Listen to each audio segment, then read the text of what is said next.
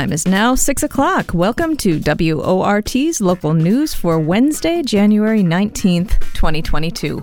I'm your host, Vicki Iden. And I'm your host, Robert McClure. In tonight's news, it was a day chock full of political news, including a marathon oral argument at the Supreme Court over redistricting. A new reporting project looks at how the pandemic has shaped and shifted our new reality. We hear how local businesses are coping with the Omicron variant. And we'll get the most up to date weather report on the airwaves and travel back to the 60s for a Dr. King visit to UW. All those stories and more on tonight's news, so stay tuned. First, we'll go live to London for news from around the world from the BBC. We were Hello, this is the BBC News with Fiona MacDonald. President Biden has said he thinks Russia will invade Ukraine, but has warned that the United States will impose severe costs and significant harm on Moscow in response. In a news conference marking his first full year in office, Mr. Biden said he feared a Russian attack on its neighbour would result in a conflict that could get out of hand. Moscow has about 100,000 troops on the Ukrainian border, but denies it's planning an invasion. Peter Bowles reports. This is only the second formal news conference held by Joe Biden during the first year of his presidency. On Ukraine, he restated his ultimatum to President Putin over the buildup of troops along the Ukrainian border. He said it would be a disaster for Russia if it launched an invasion, with the US and its allies in agreement that Russia would pay a stiff price with a major raft of sanctions, the likes of which the Russian president has never seen before. At the same conference, President Biden again defended his decision to pull US forces out of Afghanistan last year. He said there was no easy way to leave the country. The question was do I continue to spend that much money per week in the state of Afghanistan, knowing that the idea that being able to succeed other than sending more body bags back home, is highly, highly unusual. A major global study has concluded that more than a million people worldwide died in 2019 from infections caused by bacteria that have become resistant to antibiotics. The researchers, writing in the Lancet Medical Journal, say this is higher than the annual number who die from malaria or HIV/AIDS around the world. They say that drugs used to treat common infections such as pneumonia are no longer effective enough, putting millions at risk of death. Philippa Roxby reports. Based on analysis of patient records from 204 countries, this study, led by the University of Washington, put the number of deaths linked to antimicrobial resistance in the millions. Young children under five are most at risk, the researchers say, and poorer countries in sub Saharan Africa and South Asia have had the most deaths. But they emphasise that the problem is a global health threat and only urgent investment in the development of new antibiotics and better infection control can turn the tide. One of the favourites in the Africa Cup of Nations football tournament, Tunisia, say they've lost 12 players for their next match after they tested positive for COVID. Among those missing for the final, crucial group game against Gambia later on Thursday, is their star striker Wahbi Khazri. The Federation says the team's remaining 16 are continuing to train. World News on the BBC. The first flights carrying aid to Tonga following Saturday's volcanic eruption and tsunami have taken off from New Zealand and Australia. The runway at Tonga's main airport had to be cleared of large quantities of volcanic ash to make it safe for planes to land. Large parts of the Tonga archipelago have suffered severe damage from the tsunami, but so far only three people are officially confirmed to have died. The Peruvian government has said that an oil spill at a seaside refinery on Saturday, linked to the volcanic eruption in Tonga, is the worst ecological disaster the area has seen in many years. Peru says the company that owns the facility must do more to clean the coastal region damaged by the leak. Our America's editor Leonardo Rocha reports. The spill happened when a tanker offloading oil into the Pampilla refinery was hit by strong waves generated by the eruption thousands of kilometers across the Pacific Ocean. It was initially seen as an unfortunate accident caused by the tsunami, But the Peruvian foreign ministry has now issued a statement saying that the Spanish energy company, Repsol, must pay for the environmental damage and the loss of income of fishermen and others who lives in the affected area near Lima. The US Supreme Court has rejected a bid by Donald Trump to block the release of documents relating to the deadly attack on Congress by his supporters last January. The decision means White House records can be released to the Democrat led congressional panel investigating the assault. International airlines have cancelled dozens of flights to the United States because of safety concerns surrounding aircraft altimeters and 5G technology that's just been launched. The airlines, including Emirates and British Airways, made the decision despite a temporary halt to the 5G rollout near airports. Altimeters use similar frequencies to 5G services. BBC News.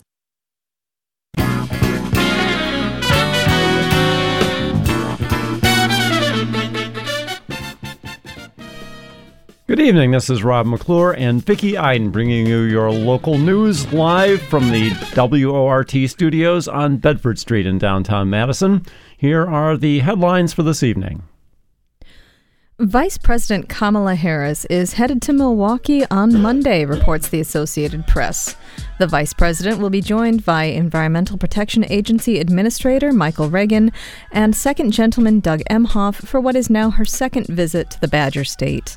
More details about the Veeps visit are forthcoming. Immigrants' rights organization Voces de la Frontera has filed a lawsuit challenging the validity of a subpoena issued to them as part of a partisan election investigation. The election investigation is headed by former Supreme Court Justice Michael Gableman, who was hired last summer by Assembly Speaker Robin Vos to investigate the 2020 presidential election. Gableman has cast a broad net in issuing subpoenas to state and local government officials, organizations, and even, even voting machine manufacturers. He's also subpoenaed Voces de la Frontera, demanding the group hand over communications related to the 2020 election. Now, Voces is pushing back, saying that Gableman lacks the authority to issue a subpoena. In a statement today, the group's executive director, Kristen, Christine Neumann Ortiz, characterized the subpoena as, quote, modern day McCarthyite political theater.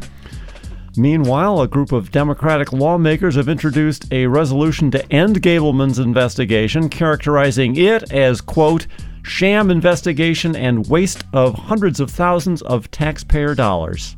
Meanwhile, Democratic state lawmakers are floating a bill that would eliminate extreme prison sentences for minors.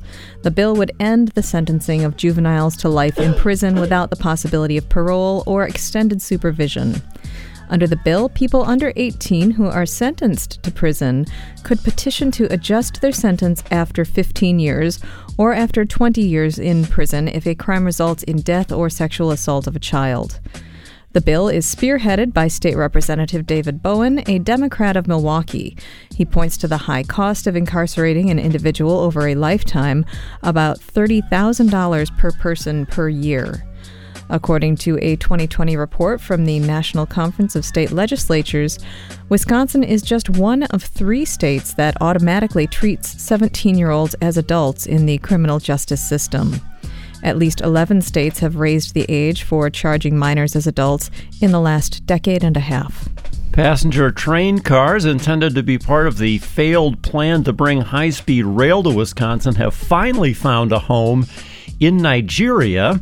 The trains built by Milwaukee train manufacturer Talgo never found a permanent home after former Republican Governor Scott Walker nixed a plan to develop high speed rail between Madison and Milwaukee. The trains got an international send off at a ceremony in Milwaukee yesterday, reports WUWM. School bus drivers across the state won't have to know how their engines work this spring, after the state's Department of Transportation has temporarily eased requirements for becoming a driver. The temporary allowance comes as school communities across Wisconsin struggle to find enough bus drivers. The waiver to reduce requirements, which expires in March, only eliminates a test requiring potential drivers to identify parts of an engine. All other written and road tests will stay the same, reports the Associated Press. Staff at the Dane County Jail are being sued for their alleged excessive force and lack of care for a serious injury toward a former Dane County Jail inmate, reports the Wisconsin State Journal. The suit filed today in federal court seeks compensatory and punitive damages for several injuries allegedly sustained at the hands of Dane County Sheriff's deputies. Injuries that include a dislocated hip, a fractured hip socket, and nerve damage that required extensive surgery. In addition, it additionally alleges that staff at the Dane County Jail failed to take seriously or provide timely medical assistance for those injuries. Madison officials have pushed off a decision over whether to implement a body camera pilot program in the Madison Police Department, reports Channel 3000. At last night's meeting, the Madison Common Council unanimously agreed to postpone a decision until April. Funding has already been allocated for the program after the council approved $83,000 during budget negotiations last fall. Those are the headlines, and now on to the rest of the day's top stories. The Wisconsin Supreme Court heard oral arguments today for a case that will decide the future of voting district maps in Wisconsin. Listening to them also was our producer, Nate Wegehaupt. Today, the Wisconsin Supreme Court heard hours of argument over how district maps should be drawn across the state in a years long partisan war over maps that will decide legislative and congressional seats for at least the next eight years. The oral arguments began at 9 a.m. and continued for over seven hours with limited breaks, an unusually lengthy allotment of time for the state's high court to hear a case. The arguments come after the state Supreme Court ruled in November that the maps should take a least changes approach to the maps. This ruling was a blow to Governor Tony Evers, whose original map, with the help of the People's Map Commission, would have made considerable changes to the current map. Ultimately, Governor Evers submitted new maps that made fewer changes. Meanwhile, the Republican led legislators submitted their own maps, which are largely based on existing maps and would allow the legislator to remain in the hands of Republicans. These maps were vetoed by Governor Evers. But these are only the most talked about maps being discussed today. The Supreme Court opened the floor to outside partisan groups to make their case for their maps as well, from Republicans in state Congress to a citizens group of mathematicians. Today's argument comes down to two factors which map has the least changes, and which map follows the Voters' Right Act of 1965 on which map has the least change. The map submitted by the GOP legislator moves more people than the map submitted by Governor Evers. Taylor Meehan, a Federalist Society attorney on behalf of the legislator, says that this does not mean that they took the least changes. When a plan creates a new municipal split, that is a literal change from existing law. Existing law literally says the whole county of Polk or the whole county of this or the whole city of that should be in a district. And when a plan splits the county, splits the town, that is a change. It is undisputed that the legislature's plan makes the fewest changes on this metric. But Anthony Russomanno, an attorney speaking on behalf of Governor Evers, says that the legislator misinterpreted what the Supreme Court meant by least changes and that their map most closely follows the Supreme Court's ruling. Everyone agrees that the governor's map makes the least changes. If you look at the map, or if you uh, look at the statistics, governor's map moves fewer people. If you look at the geographical, just the, the space that, that the, the, districts cover. This is in um, page 10, I believe, table one of the Hunter response brief. The governor's map retains 98.5% compared to 90.6% of the congressman's map. The Voters' Right Act of 1965 was a landmark piece of legislation that helped guarantee voting rights for black people across the country in a variety of ways, including what is known as the Gingles test. Gingles was adopted by the U.S. Supreme Court in 1986 as an amendment to the Voters' Right Act. Robert Yablon, associate professor of law at the UW Law School, says that this was created to help protect the voting rights of minority groups. And in Gingles, the U.S. Supreme Court uh, adopted a, um, a three part um, test to determine whether you have a protected right under the Voting Rights Act. And under that test, first of all, you look to see whether there is, in fact, a, uh, a large uh, and compact um, community of color. Then the second two prongs of the Gingles test ask whether um, these uh, these communities of color vote distinctively from other communities. So, uh, are there uh, communities, and, and in particular, we're focusing in the Milwaukee area on Black communities and Latino communities? Uh, do those communities tend to prefer different candidates from other communities?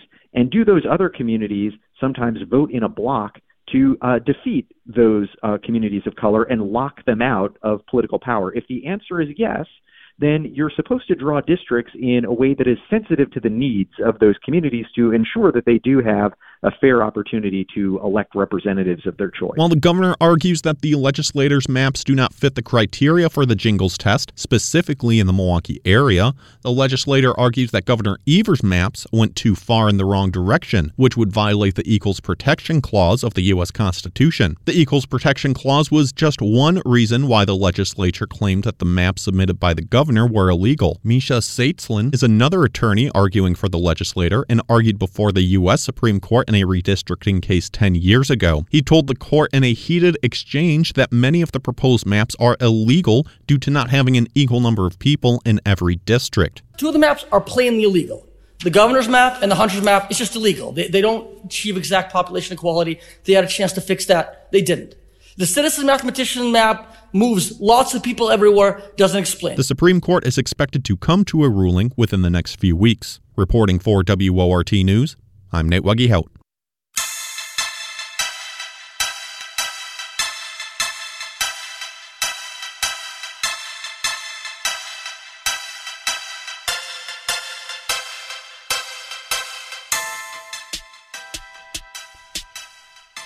The time is 6:16 and 52 seconds. You're listening to the live local news on WORT.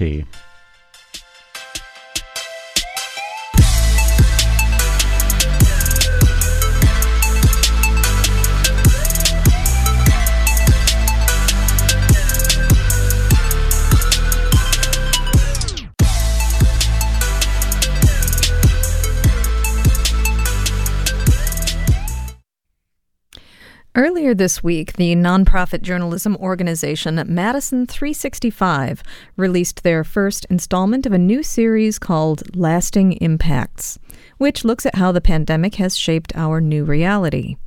To learn more, WORT producer, WORT producer Nate Wegehaupt spoke with Madison 365 executive editor and associate publisher Robert Chappell about the series.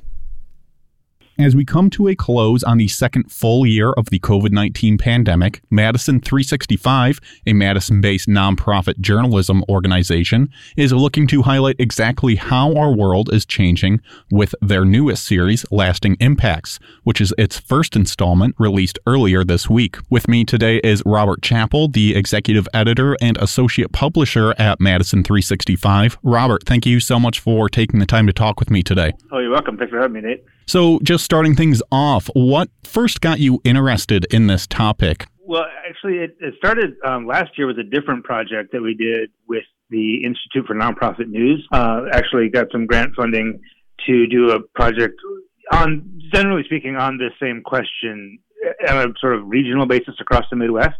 And we worked with an organization up in Wausau called the Wausau Pilot and Review, and we did a three-part series on the lasting changes that the pandemic has caused in the incarceration system here in Wisconsin, which is really fascinating. And that um, just got us thinking about, you know, this thing is, is going to be, well, cross your fingers, it'll be over at some point, right? But things are really being affected and really changing at a fundamental level, especially as relates to communities of color, right, who are disproportionately impacted by all this stuff. So we're trying to just look ahead and think about in 2025, 2026, what are we going to point to and say this is like this because of that pandemic? So we're just trying to kind of galvanize that right now. And, um, you know, journalism being the first draft of history and all that, you know, we're just trying to like look at it right now and while we're still in the midst of it and see if we can identify those systems and those institutions that are maybe going to even improve as a result of this, uh, of all this um, pandemic. So, the first installment of your series here, Lasting mm-hmm. Impacts, sort of focuses on nonprofits. Can you tell me specifically what got you interested in covering that topic, uh, how nonprofits are? Sure. Yeah. Well, we are a nonprofit organization, as you mentioned, and we cover a lot of nonprofits because we work primarily in those communities of color where there's a lot of nonprofit activity. And that was one of the first real big occurrences at the beginning of the pandemic was the nonprofits uh, just jumped into the breach, right? Uh, when you had schools shutting down, you had kids at home, you had people losing jobs, you had just really urgent, immediate needs. And there was a, a ton of nonprofit activity, both in donations, you know, people funding, wanting to the emergency grants for all that work, but also just the people on the ground getting food to people, right? Getting gas to people, getting, you know, dealing with mental health, dealing with violence and things like that. So once they did that, and kind of helped the, the whole community and the whole society through that that first period. The question is now, uh, two years into it, I have my, my my initial question was there was a big influx of donations for all that work. Have the have those donations fallen off, or have have the has the philanthropic community moved on? You know, or or is there a, a increase, a general increase in engagement within our nonprofit world? Based on all that good work they did in the early part of the pandemic. So, so I just talked with a handful of nonprofit organization leaders who have been doing the work, you know, these past couple of years, uh, as well as some folks on the philanthropy side and the foundation side, and just ask those questions. You know, what changed in these two years, and, and what which of those changes are, are going to stick? That was that was the primary question. So, getting into the article itself, one yeah. thing that mm-hmm interested me was the whole working together aspect that nonprofits yeah. are doing right now. Can you tell me a little bit about that? Is that abnormal in the nonprofit world? You'd think it wouldn't be, right? You don't want it to be. It, sounds nice to collaborate, but the fact is the, the way things are kind of set up, the way things were set up, and this is one of the things that might actually change, is that there was, it's kind of set up where nonprofits are competing for funding right? They're, you're competing for relatively small amounts of dollars from the government and from foundations, so there's a, a while we should all want to collaborate, there's certain in certain cases there's sort of a disincentive to collaborate, right? Because we all need our little slice of the pie. Now, what happened early in the pandemic is, as an example, in Dane County, the Boys and Girls Club, the day the schools shut down, uh, they just sort of impulsively announced, "We're going to start collecting money. We're not sure what we're going to do with it yet. We're going to collect money for for families who are going to have their kids at home now. They have to feed them and have to care for them and stuff." And they ended up raising you know over a million and a half dollars and distributing it through other nonprofits, right? Which is something that the Boys and Girls Club hadn't done before. Basically, raising money to give to other nonprofits to then get to the people, and that was just an early example of just a, we needed all needed to work together. We all needed to chip in. So, another thing that was talked about in the article is the mm-hmm. intersection between the pandemic and racial inequality, both mm-hmm. sort of here in Wisconsin and across the nation. Can you tell me a little bit more about that? How do these two things relate to mm-hmm. each other, and how are nonprofits sort of dealing with that? Sure. Yeah, great question. Um, the, I mean, the, the, the the pandemic, first of all, disproportionately impacted communities of color, right? It just as there's been there's health disparities going back to you know centuries. So that's not, that wasn't shocking, but that caused the need for people to engage with the race and equity issues around this disease. However, at the same time, you have the murder of George Floyd, you have the the racial justice reckoning that happened over that whole summer, and the fact that like a substantial portion of the economy and the, of the society was kind of shut down and people were kind of on pause gave people a chance to kind of reflect first of all but also to be really more aware of that those, happenings, that those events, than they would have been otherwise. So you have the sort of perfect environment for that kind of conversation to start. Uh, and people just became more aware of it. Which, and then we saw obviously all the protests and the, and the movement on those issues. Then you have corporations, companies, you know, hiring DEI managers, doing intentional diversity, equity, inclusion work, and you have the same thing in the nonprofit world and the foundations uh, who are really invested and and you know get get to the point of like we're not going to just talk about this anymore. We're going to do something. We have some dollars to put into this, you know. So that that became just more a more focused and intentional effort to fund organizations that are doing that work and that equity work, um, but also to engage Black and Brown philanthropy. Um, I spoke with Angela Davis, who's the development director at Madison Community Foundation, and she said that you know philanthropy has always existed in the black community, but it, it's never been called philanthropy, right? It's it's church or it's family getting together and passing the hat or whatever, and those families are now getting a bit more engaged into the more quote unquote formal philanthropy process. So you've got black families starting foundations and starting these trust funds to fund like scholarships and education for their next generation. So a lot of different um, aspects to that whole that, that racial equity question that actually I think pretty exciting. So from what you've researched, what's been the biggest shift in practices within the nonprofit world, and do you think that these sort of things will stick once the pandemic is over? You know, the, to me, the biggest shift, the, the, in, just in the day-to-day operations of the nonprofit world, is that funding flexibility has become a really big thing. And this is something that I heard from several different people who said that this was something that we've been working on for a while, and we just there was reluctance, eh, you know, eh, in the in the business in the industry, and but now the, the pandemic forced us to do this, where like you know to to apply for a grant, if you're a small nonprofit, you're going to apply for a grant of ten thousand dollars, say it's a 15 page application. It takes one, you know, you have, you have maybe two or three staff people. It takes somebody a whole day to do that application. Uh, whereas now, like uh, uh the Green Bay, Greater Green Bay Community Foundation, uh, Rashad Cobb up there told me that they've got almost all their applications down to a single page. Right, which is something they kind of wanted to do. They kind of wanted to make it more efficient, not add additional burdens to these small nonprofits. They were able to just say, like, okay, you know what? We need to get this money out the door. Give one page application we're going to meet weekly. We're not going to have an eight week decision making process for this money. We're going to meet every week. We're going to make decisions every week. We're going to checks out the door. And then on the other end, reporting is also a big burden on nonprofits where you have to, you know, answer 37 questions, you know, a thousand words each. They've actually, in, in Green, at the Green Bay Community Foundation, they've actually shifted that. So they're not even doing written reports anymore. They're just having a phone call at the end of it. You know, you've spent all the money, you did the project you were going to do. Now let's just talk it over and see how it went and see what you might need next rather than making somebody sit down for a full day and fill out a, a report. You know, so it's just the, the, the efficiency, the flow of the money from the philanthropist through the foundation to the nonprofit to the boots on the ground to getting the work done has just that time and that efficiency has, has just collapsed and it's just uh, working a lot better, it seems like. And, and that's when I think, that's one I think definitely will stick. Well, Robert, do you have just any final thoughts on the Lasting Impacts project that you'd like to share with us? Sure, it's exciting. It's it's going to be we're going to be doing these stories for the whole year. We're going to be doing we're going to be looking at arts and culture. We'll be looking at sports. We're looking at education. Obviously, is a big thing. Uh, workplace, uh, all sorts of uh, different aspects of, of our daily life that we think are going to fundamentally change in some way uh, going forward. So we're we're excited to to look into it and get our reporters uh, on this project.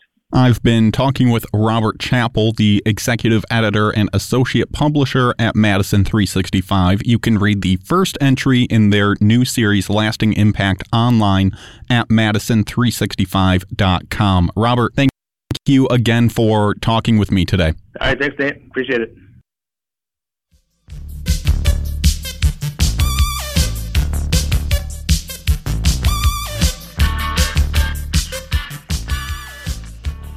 And you're listening to handcrafted local news on WORT. Pardon me. Stay with us for the second half of the show. We've got a lot more coming at you. How local music venues are faring during the pandemic. We'll take a trip to UW Madison in the 60s to hear from Dr. Martin Luther King. And has the atmosphere lost its capacity to produce snow? Well, we'll have a couple opportunities coming at us. Actually, more than that as we go into the weekend. I'll give you a complete forecast with all the details you can stand to hear in about 10 minutes. But now we'll take a quick break and then we'll check in on some world headlines. Back in a flash.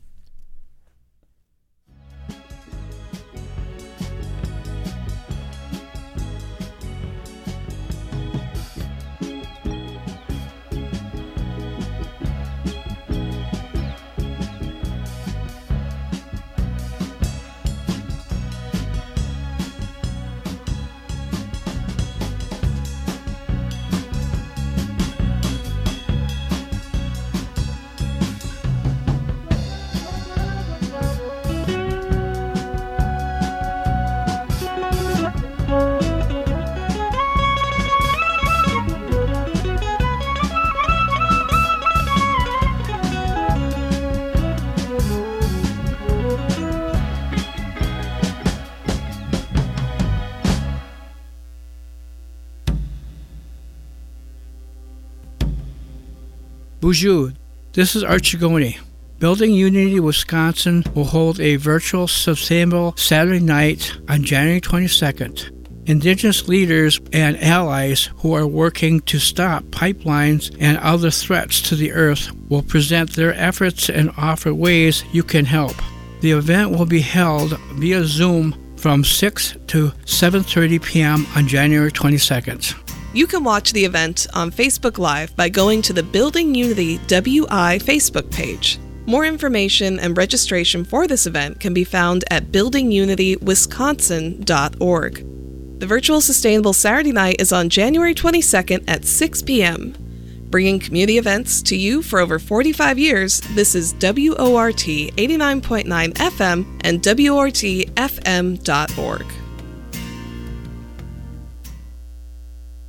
BBC News with Fiona MacDonald. President Biden has said he thinks Russia will invade Ukraine, but has warned that the United States will impose severe costs and significant harm on Moscow in response. In a news conference marking his first full year in office, Mr. Biden said he feared a Russian attack on its neighbour would result in a conflict that could get out of hand. But he acknowledged that NATO countries were not united on how to respond to the Russian military action in Ukraine. A major global study has found that more than a million people died in 2019 from infections caused by bacteria that have become resistant to antibiotics. The researchers, writing in the Lancet Medical Journal, say this is higher than the annual number who die from malaria or HIV/AIDS around the world. The Peruvian government has said that an oil spill at a seaside refinery on Saturday, linked to the eruption of a volcano in Tonga, is the worst ecological disaster the area has seen in many years. The Foreign Ministry said that the Spanish energy company Repsol must pay for the damage.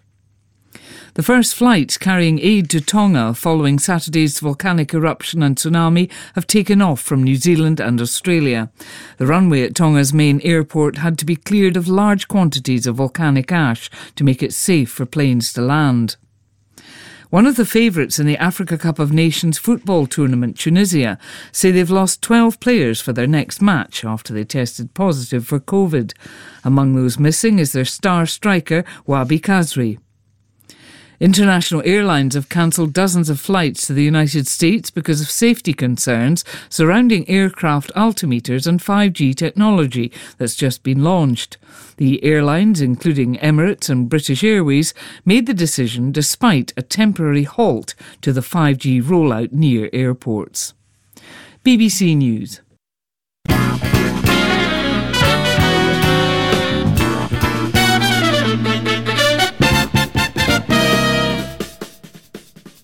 The time is now 6:32 and you're listening to the live local news on WORT. I'm your host Robert McClure with my co-host Vicki Iden. Thanks for staying with us for the second half. The Omicron variant has hit the local music scene hard. That's the subject of recent reporting from Andy Moore in local outlet Tone Madison.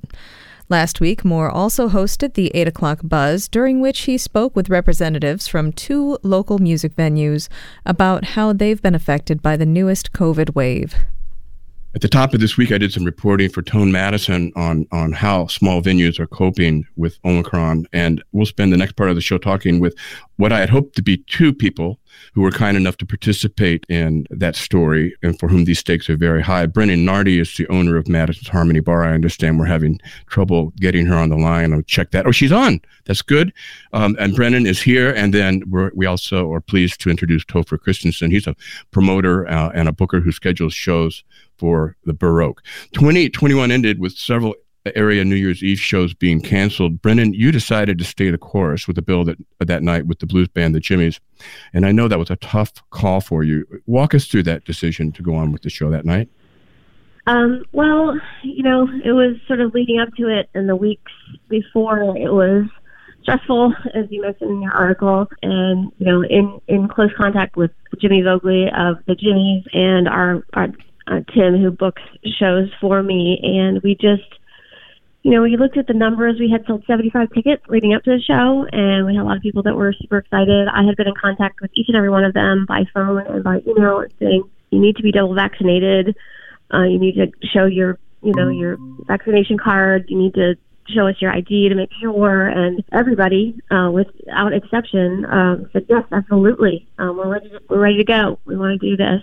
Um, a lot of Jimmy's folks who who come out to see the Jimmys, they aren't from this area as they're coming in from out of town, and so that was stressful for me and for them because they were you know traveling in, in the winter, and so we just decided, you know, we're going to limit capacity and we're to we're to do this. You know, we're to put out, uh, you know, some some great snacks and great food. We're to have a champagne toast and we're to do this. And um, Jimmy and his folks were, you know, obviously on board and and and on the same boat with us, being sort of Yeah. cautious but also wanting to have a good time. And limiting this, capacity um, had its this. consequences. You had it, limiting capacity. You had explained to me caused you the, the venue essentially after the band was paid to break even. Is that correct? Yes, absolutely. And you know, it is what it is. You know, we're in these times we're we're struggling all financially, and you know, these musicians. I I was thinking about it. You know, your article mentioned the financial impact of it, and it, and it was financial. You know, we didn't make money. Actually, probably looking back, didn't didn't make money. In fact, lost money. Um, but at the same time, you know, we we paid our musicians, we paid our staff, and you know, we had a good night. And my I, I haven't heard or, or heard of anyone who, who got COVID because of it, and not that that's a good or you know not not I don't know you know we don't we don't know. Yes. COVID's been crazy, but we haven't heard Yeah. that it's been a any kind of a, a, a negative impact on people's health. Topher, thanks for joining us. What what has January been like for the Bur Oak? January has been an interesting month so far. I mean, typically booking shows in January is more difficult. So thankfully, as I think I mentioned in the article as well, we didn't have a lot of content on the calendar. So it's kind of been helpful to us. We have had to reschedule a few things, cancel a few things based on either bands getting sick or not having the proper staff to be able to pull off a show. But, you know, thankfully, I don't think it's going to be a devastating month for us, just based on how we had previously booked the month. Definitely has been complicated, and, you know, we are, are seeing the, events that we do have not as well attended as we had hoped, but, you know, that's just kind of par for the course of the last couple of years. So, So in a way, the, the coincidental, traditional, annual sort of January dip has has been a good thing. I mean, if I got to pick any month to have a spike, this would be it. You know, it's not Yeah. good for anybody, but it's Yeah. for us at least. It's the Right. month for it to happen. What are you hearing from musicians about their own worries, if anything, with Omicron, Topher? Um, you know, we've had some conversations with the bands that are coming up in the next week or two, just to kind of gauge people's level of comfort. And you know, we did go to fully vaxxed um, only for attendance for our New Year's Eve show going forward. You know, we were prior to that allowing people to show negative tests, which we're no longer doing. And you know, so far the bands that are on the books for January are you know electing to move forward with the shows. Um, we obviously, if people are not comfortable or if people are sick, they shouldn't play, and we're letting people reschedule or cancel, and that's just you know the nature of, of these times. But for the most part, it, it feels like bands want to play and they miss playing, and you know a lot of local bands playing isn't it's not their livelihood; it's what they do for fun. They have day jobs, so they don't need to be doing shows. Some of the bands that we book, and you know they're still electing to keep the shows on the books because they want to support the scene and you know, they want to just have some normalcy in their life. And, you know, unless someone isn't healthy, it seems like most bands still want to play. So we hope people come and we welcome people with open arms and hope we have enough folks to, to have it be worthwhile for everybody. I'm talking to Topher Christensen and Brennan Nardi about the COVID crunch in small venues. Topher, we'll, we'll stay with you on this. Um, how much has the Bur Oak been able to benefit from state and or federal COVID relief help? I mean, a great deal, and that's the reason we're still open. To be totally honest with you, without the grants on the federal and state level, there's no way that you know venues our size would still be around. You know, the bills they come every month, and you have to pay them, and we're closed for so long that without that money, it would just be have been totally impossible. So we're super grateful. Brennan, has that been somewhat of a? I'm sorry to uh, cut you off, Topher. Brennan, has that been uh, uh, some help for the Harmony? Yes, we haven't had live music grants per se, but we've had um, local, county, state, federal grants for restaurants, payroll protection program money, that has uh, literally kept us in business. Business. Also, a staffer of ours, Marcus Johnson, who I think everyone knows. If you know the Harmony, you know Marcus. Did a uh, GoFundMe last year that raised forty thousand dollars from friends and family and customers and patrons, and that literally paid you know paid Marcus to keep working, and then everybody else. Yeah, that was that was uh, that was huge. This is for both of you. How time consuming is the act of chasing federal or state or, or local relief money, Topher? Well, I mean, at the time that all this was coming together, there weren't shows happening, so we weren't doing a whole lot, and we put all our time and effort into, you know, those applications and helping people kind of talk to politicians and get the word out that this is sorely needed, and, and things like NIVA came to, into existence during this time, which is now a you know national nonprofit organization helping independent promoters and venues, and a lot of good for live music has come out of a terrible time, and so you know it's helped so many people around the country stay in business. I would agree with that. totally agree with that. Yep. Yep. What about uh, your the, uh, the staff? Have, have you had um, illness among staff members, Brennan and and then Topher? yeah, I've got two out now uh, with COVID, and so we've been pulling extra hours. The weeks before Thanksgiving, the weeks in between Thanksgiving and Christmas were brutal. I had ten of our 20 staff members, you know, out in on different days uh, and weeks. So yeah, it's been it's been rough, and I and I, I you can't outrun it at this point. So we're just you know we're we're living with it. Topher. Same, you know, we have a much smaller staff, and we have had several people get sick. And when that happens, obviously, when you are you have a smaller staff, it throws kinks in your scheduling. So yes, I think anyone right now in the hospitality or events business is experiencing this, and it is difficult for everybody. In in just uh, the minute or two minutes that we have left here, scientists are starting to predict a curve and and then an end to the Omicron surge, but they don't have to run a business. what do you think will be happening in the next month? What are you preparing for, Brennan?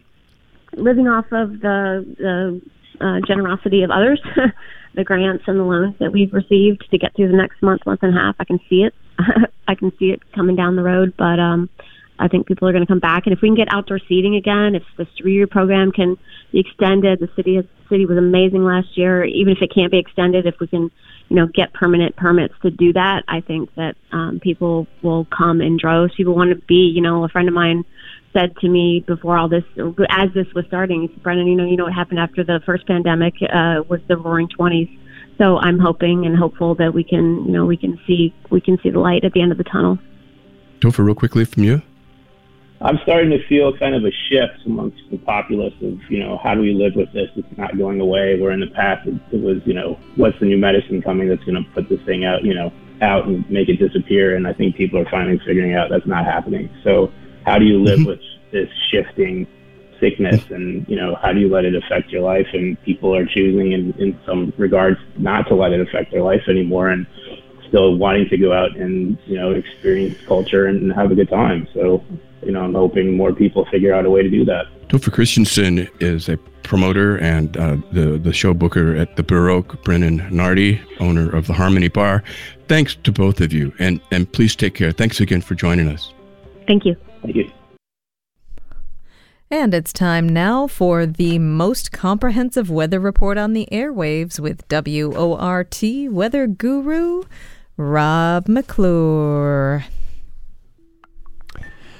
Well, this winter may not be much for snowfall so far, but the sunshine accompanying the Arctic air influxes that we've had have certainly been a has certainly been a plus at a time of year too when warmer air temperatures can sometimes lead to extended periods of daytime cloud cover. So, those of you with uh, seasonal affective disorder anyway will appreciate that.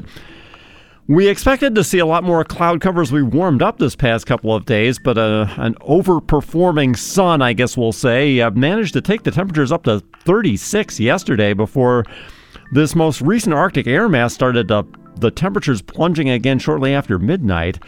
In fact, today's high temperature will be recorded as 35 degrees, despite the fact that most of the afternoon involved air temperatures 25 degrees colder than that.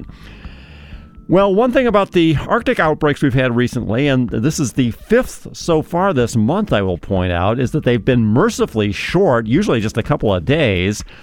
And that will be the case for this current episode as well, and the one that will hit us again about Tuesday of next week. And the reason for this uh, is a continuing very active pattern in the upper air across the continent, something that we've been seeing actually since back in December. And that very active pattern is visible still this evening on the water vapor image of North America that's linked on the WORT weather webpage. Briskly moving short waves continue to pass across the continent in the upper air, though in the last couple of weeks, the wider long wave pattern has become somewhat more ossified, with an upper ridge over the west coast and a downstream upper trough over us. So the passing shorter waves then uh, have just basically served to enhance those respective larger features in their places rather than, say, coax them into a two new positions that might possibly bring us a snowier weather pattern.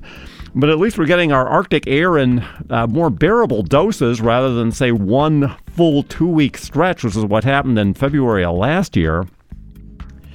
And as we change air masses each of these times, we get at least some chance of seeing snow, even if the ridge trough pattern across the continent and the northwesterly upper air trajectory between them is not the most conducive for large amounts of snow. And while we've been unlucky in recent weeks, the odds over this coming weekend are looking better with at least three identifiable shots of snow, though these will again, I think, all be minor incidents.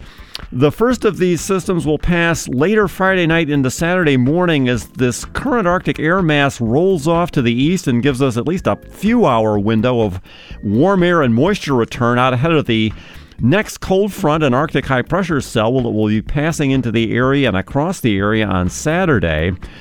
A second disturbance, then passing mostly in the mid and upper troposphere, will track over us on Sunday morning for perhaps another few hours of light snow. Then a somewhat better developed low pressure circulation will be lifted into existence on the nose of a much more robust Arctic uh, outbreak that will be ensuing from about Monday afternoon through Tuesday. The track of that circulation center is still somewhat in question, but it's definitely the most organized of these three systems and could potentially bring us well, maybe a few inches of snow if its circulation pa- uh, center happens to pass, uh, say, just to our southwest. So, something anyway to look forward to in terms of snow. We'll see how all of those end up playing out. Uh, back to this evening, the sky, the clear skies will allow temperatures to drop to uh, zero or slightly below, though the active northwesterly winds, which will be up at 8 to 12 miles per hour and keeping the chill values quite low tonight, uh, will not likely allow for too much uh, thermometer dropping below that. Tomorrow, clear skies and full sunshine will drag the thermometer back up towards about 10 or so on decreasing northwesterly winds, which will be coming down to about 3 to 7 miles per hour by evening. Winds will die off more overnight as the center of high pressure passes, allowing temperatures to drop uh, to the mid single digits below zero. Winds will back slightly uh, or lightly more west and southwest on Friday, eventually drawing in some high clouds towards uh, day's end, but most of the day should be clear with a high temperature in the mid teens. Cloud cover will increase overnight, and southwesterly winds up at 8 to 15 miles per hour will hold temperatures around 10 degrees for low temperatures. Those may come up a bit towards dawn as the winds ratchet up more. Light snow is possible for a few hours late in the night or early morning on Saturday, and temperatures Saturday will hit 20 or so on westerly winds up at 8 to 15 miles per hour. Skies will stay mostly clear, uh, sorry, mostly cloudy or at least partly cloudy overnight into Sunday with a low temperature around 10. Skies will become more cloudy, cloudy as we go into the day, and another round of light snow, maybe half an inch or so, will fall on Sunday morning, with uh, skies lifting and breaking some later in the day, and a high temperature in the upper teens. And then more snow is possible with that system as we go into and through the day on Monday. It looks like the best time for snow will be in the mon- morning to midday hours of Monday, and we could pick up, you know, one to two inches at that time, possibly a little more than that if we get lucky with the trajectory of that system. At the current moment, it's 8 degrees at the temperature is the temperature on Bedford Street at the station. The dew point temperature is 4 below 0. The uh, skies are almost completely clear, just a few passing high clouds. Winds are of the northwest at 13 miles per hour, still gusting well above 20 from time to time, and the barometer is rising at 30.0 30.33 inches of mercury.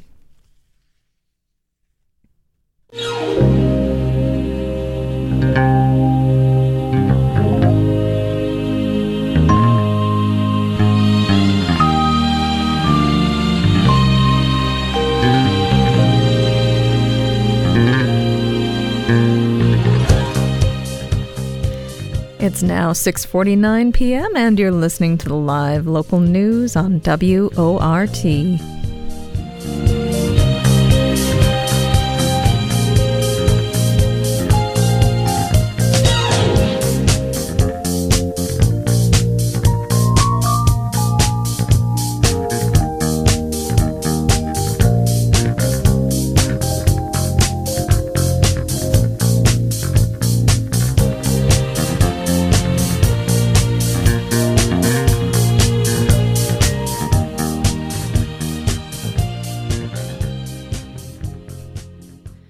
We go now to the UW campus in 1962 and 1965 for two addresses by the Reverend Dr. Martin Luther King Jr. on the future of integration. Stu Levitan has the details on this week's Madison in the 60s. All these combined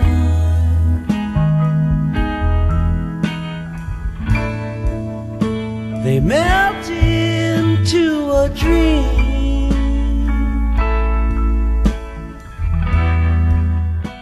Madison in the 60s. Dr. King comes to town. March 30, 1962.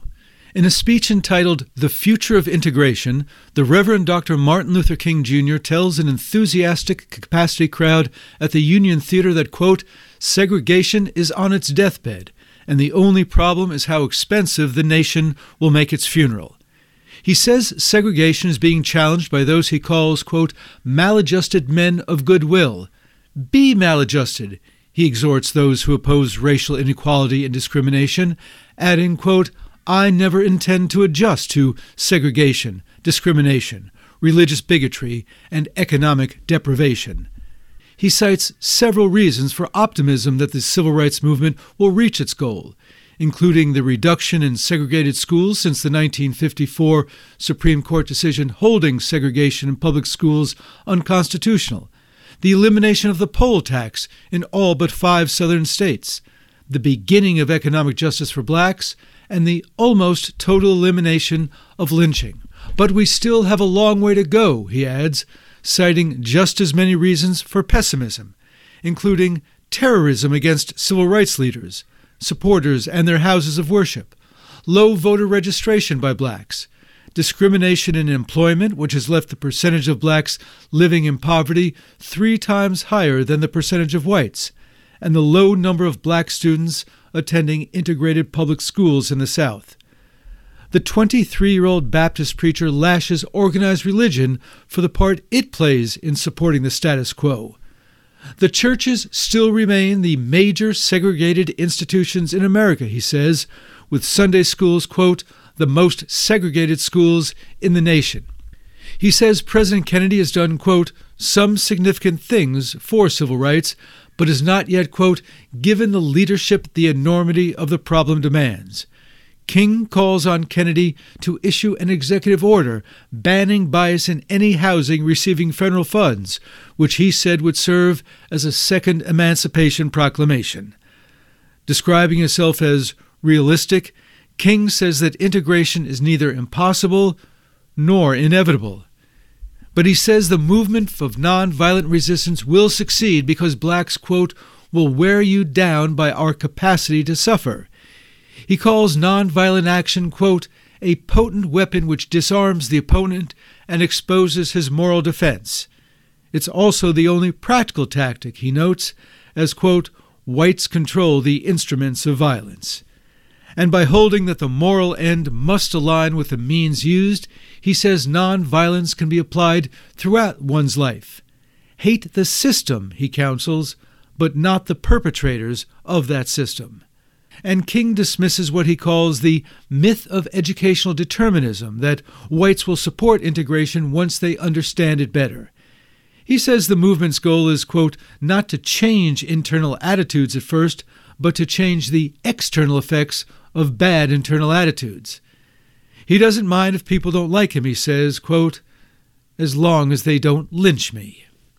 When King returns on November 23, 1965, He's the reigning Nobel laureate, a Peace Prize winner in the Cow Palace, getting a standing ovation from the Stock Pavilion crowd of about 2,600. Although King's talk bears the same title as his 1962, it differs in substance, including calls for a massive program of public works, expanded public education, an increase in the minimum wage to $2 an hour, and the employment of blacks in Southern law enforcement. Blacks today have more dignity but are still far from equal, he says, and are instead consigned to, quote, an economic legion of the damned, an impoverished alien in an affluent society, with widespread economic deprivation of the Negro both in North and South. A piece of freedom is not enough for us as human beings, he says. A piece of liberty no longer suffices. Freedom is like life. Freedom is one thing, it is indivisible. You have it all, or you are not free. He says there is a new barrier to full freedom for blacks in the South, an, quote, overdose of tokenism, which he says manifests itself by the admission of just a few black students into an all white school, or a handful of black workers in a lily white factory.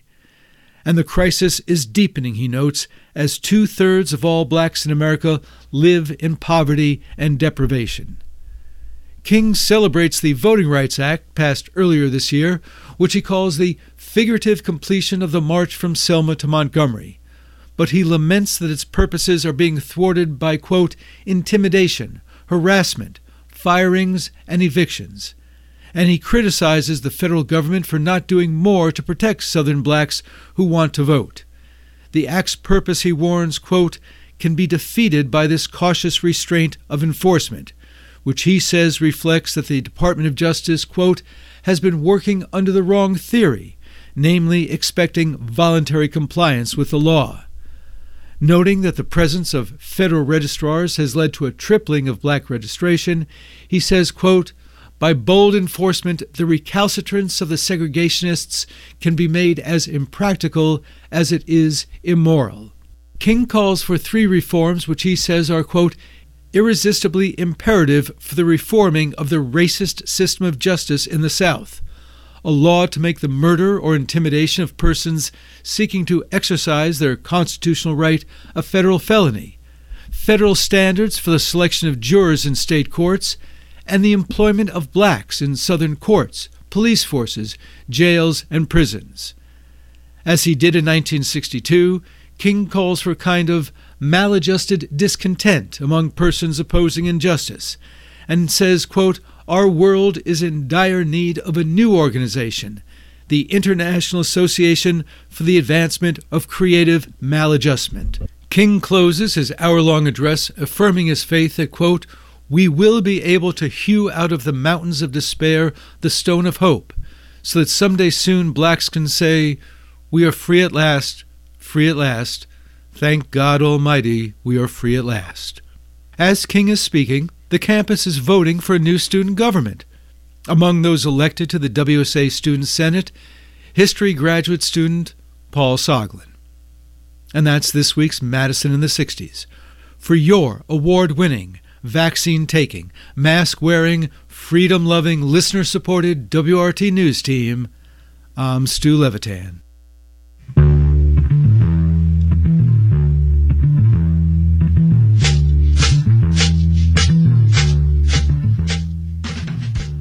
And that does it for our show this evening. Thanks for listening to WORT's live local news at 6. Special thanks to feature contributor Stu Levitan, and thanks also to guest host Andy Moore from the 8 o'clock buzz. Chuck Kademan was the on air engineer for this evening's broadcast. Nate Wegehaupt produced it. And Charlie Pittman is the news director here at WORT. I'm your host, Robert McClure. And I'm your host, Vicki Iden. Stay up to date with the WORT Local News Podcast. Subscribe on iTunes Podcasts, Spotify, and wherever else you get your podcasts. Up next is Query, followed by This Way Out. Have a good night.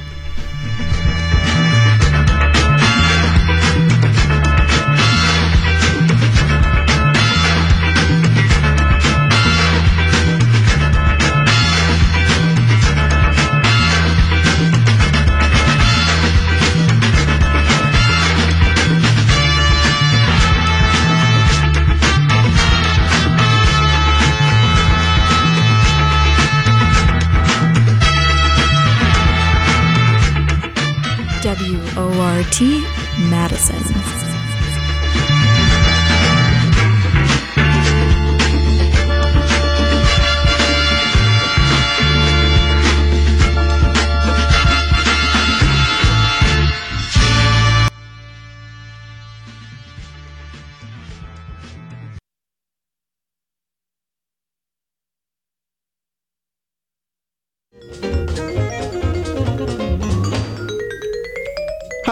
I'm Jonathan Zarov. I hosted the Friday 8 o'clock buzz for decades.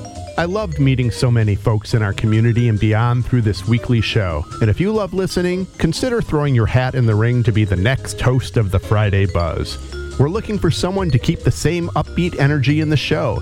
You'll work with a team of people, including our producer, engineer, and DJ, to give an eclectic blend of local life. Bonus points if you love the thrill of live radio. Bonus points too if you love local arts and culture.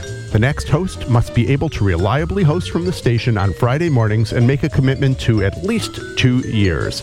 Hosting meant the world to me, and maybe it'll mean the world to you too. So give it a try. More information and the link to apply is on our website. That's wortfm.org slash new Friday Buzz, all one word. Finalists will be encouraged to take a shot at hosting a show. If you have any questions about the position, call News Director Shelly Pittman at 608 321 9586. Thanks for your support over the past 28 and a half years, and now I'm out of hair.